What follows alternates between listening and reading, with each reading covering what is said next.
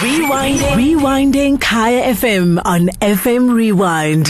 Midday Joy. Joy with Unathi. It's 29 minutes after 2 on Kaya 959. Good afternoon, Anele, and thank you so much for giving us your time. I understand you are very, very busy because we all need healing, and we're finally uh, talking about it more than we have. Are, are you well? I am very well. That's good. We're talking about the collective, you know, anxiety that we possibly are all experiencing, whether it's individually or within the organizations. And just before you got on the line, um, I was speaking about global findings that are talking about depression, delusion, compulsive uh, behavior, and trauma being part of the top conversations that we are experiencing because of the pandemic. Can we even find ourselves in all of this, or is it still a case of let's do what we can to cope? I think you mentioned something earlier about us being inundated with um, appointments after appointments. It is true. Um, I have never dealt with cases like I have dealt with, predominantly around depression, mental health, and anxiety, in particular to PTSD, and remember around our understanding of PTSD during COVID-19 or over the past two years, it's trauma of loss. Yes. That people have lost a number of jobs, um, which requires a lot of lifestyle changes, which requires a lot of mental strength that um, you can have mental strength, Yeah. but what do you do um, when you are faced with difficulties of not being able to even afford bread? Yeah. Um, how do we enable people to see and access resilience in the midst of all of these things? So the findings are correct. And again, another compound that I've seen is relationship strain. Yeah. And a number of relationships and the number of cases that we deal with have a lot to do with divorce Mm. because of a number of changes that have happened, either one partner losing a job, either also realizing the difficulties of being with this person and realizing, especially during the time of uh, lockdown, Mm. where you realize that I, I thought we were on the same page, but other people could not even be together because they ran away under the gaze of um, working from home and avoiding each other whilst being at home. At the same time, um, I must not, I must emphasize that children as well, with lifestyle changes and school um, arrangements that had to change over and over and then having to adjust to that. So mental health is really um, a threat in a number of ways in that our people are struggling to find a way of seeing any possibility than dealing with the now. So the now moment is that which requires us to take um, mental health very seriously Mm. and to take care of mental health as a lifestyle. How do we begin to do that? You know, Anela, I, you, when you speak of children and I, and I think of them when, and I was watching a, a wonderful speech um, on TED Talks and it was speaking about the importance of routine and no human being can survive without a routine. And basically for the last two years or year and, well, almost two years, yeah, all routines have been, have, have been inconsistent, you know, because it, it, it depends on whether we're at level five, level four, level three, level two, level one, back to level three, back to, you know what I mean? So there's a, there's a constant um, uncertainty when it comes to that as well. How do we then start navigating this and negotiating this with ourselves and with our kids? Yeah, the the whole inconsistency and, and the different introduction of of levels. Yeah. Um, the difficulty around that we were not even prepared. So immediately um, a level is announced, automatically organizations and broadcasting company and organization, everything had to change and move with the time. And remember, any change doesn't come easy, especially change that had to do with COVID-19 because we are uncertain about what's next.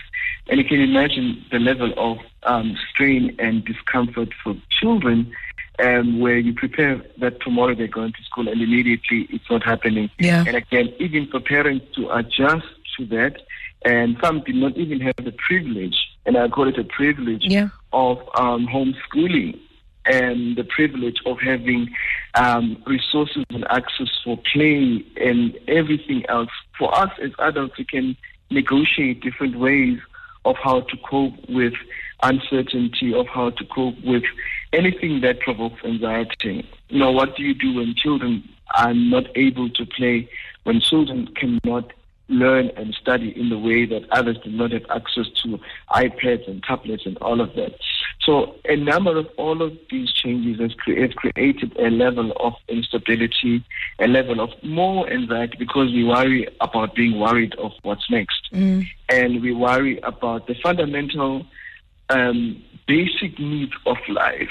And again, what does a parent do when you've lost a job? It, then, it means to engage your child about the, the changes that will then happen, to engage your child every day, to do check in and all of Other people did not even have that capacity of engaging because they are so consumed in their um, difficulties.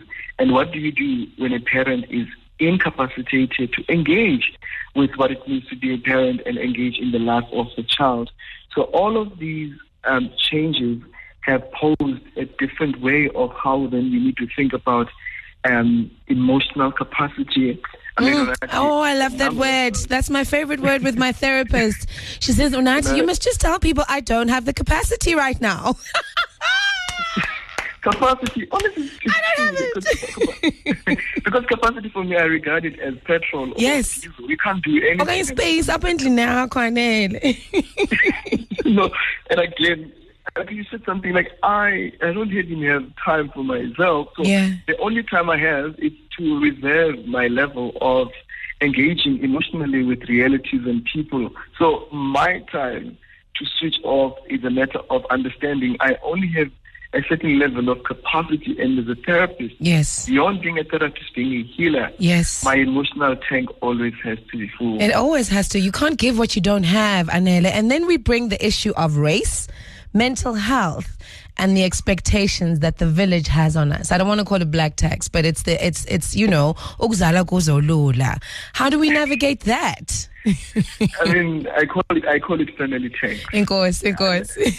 family tax has another component yeah. of um, mental health. Mm. I mean, people do not understand what you mean when you say there is salary cut or I no longer have again mm. the financial capacity to engage with things the way I thought. Some of us are thought to be you are in Joburg, you're in Cape Town, you're in Durban, it means you have capacity. So those who then had to share their resources and again imagine if people at home were already unemployed mm. and then there's COVID, it means there is a burden of financial demands there's a burden of stress at home, even for the ones who have then to overstretch themselves in providing for everyone. Yeah. So I do agree the construct of family tax. We put on unreasonable emotional and financial demands, not even understanding or checking. Do you even have the before I can ask? The simple thing I can say is before would you would you have the ability to assist me? Whereas people just ask without even asking, do you have the capacity of engaging and helping me in a different way? And again, parents, um, this thing, always thinking that the one that is the one who's doing this, always is a very, it's more like some people think people have an emergency fund for their demands and expectations. It's true, and it's almost as if people add themselves to your budget. I always say, don't add yourselves to my line items. Don't do it. cool. I love. Yeah. I, I I think the running theme with what you're giving us today is when you are in need ask, but also ask if the person has the capacity to help you because you could be adding on to someone else's anxiety and stress. And also when you can't, just say, I, I, and And it's okay to be honest with how much and how little you can um, contribute to someone else's life because we're all going through it. Definitely. And, and again, we always there's this thing like the construct. People never ask, "How are you?" Especially givers are always at the backdrop of suffering because you can't just get a call, Unjani, how are you doing? It's always, may I have this or can I have this? Sometimes givers um, want to be asked, how are you doing? How have you been coping? Mm. Just checking in without asking. Some other people don't even answer calls from their families. They don't even go to their families Yeah. because they have this unreasonable and, and, and fear Yeah. of being asked. And I call it unreasonable because I always say, Unat, if you've got hands, you've got everything that is able, to, Yeah. you can fend for yourself. Yeah, I was speaking to a male friend of mine, and, and I hope you can shed light on this and, and to to the, the men in our society. And it was it was we were on a call yesterday, and he was driving home to his matriarchal home, and he was just saying, you know, he he because he's a high performing man you know? And it's always assumed that he's got it together, he's okay, he's strong enough. And he's like, my insecurities kill me, my self esteem kills me, whether I'm doing well kills me, do I have the imposter syndrome, which I suffer from, kills me. And he says to me, Unathi, I, as a man and, and someone who's highly successful, nobody asks me, am I okay? Nobody asks me, do I feel confident? No, nobody reassures me. And he says, because men don't know how to speak this way to each other how can someone then start that kind of gentle conversation without feeling compromised when it comes to his manhood? Is that such a thing? Yeah. There, there is, and you know, yesterday I had, it was quite an interesting day for me. At the practice, I had about three men, Mm. and that was my birthday, and they were, they, they were not um, sent. They voluntarily came in, and we, we engaged on concept of vulnerability Yeah. and how vulnerability is, is placed as a as an expectation that man shouldn't do that. I mean, I know that general construct in the dichotomy. Mm. They are we reinforce even in relationships we expect that the man should be the one who holds capacity for both of us. Mm. Understanding that um, we all have different needs, and this I want to emphasize this: emotions and mental health has no gender. I love it when you say that. everyone uh, beyond constructs of gender and sexual orientation, we all feel, even, I always say to, to female um, clients and people who come that always check in with your partner.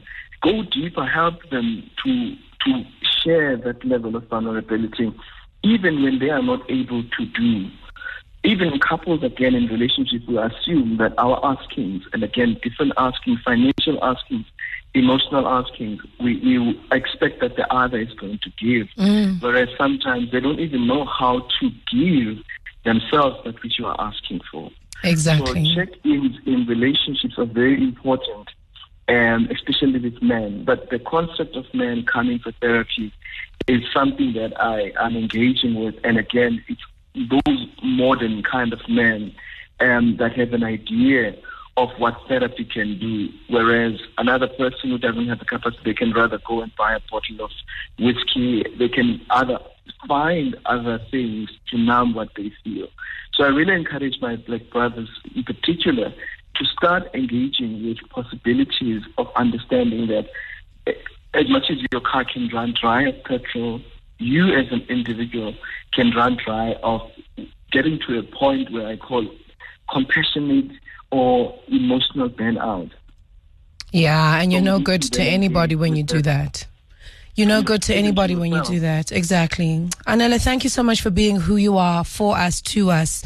And thank you for always being a voice of reason and a Midday Joy. Joy with Unathi. Rewinding. Rewinding Kaya FM on FM Rewind. Visit kayafm.co.za for more.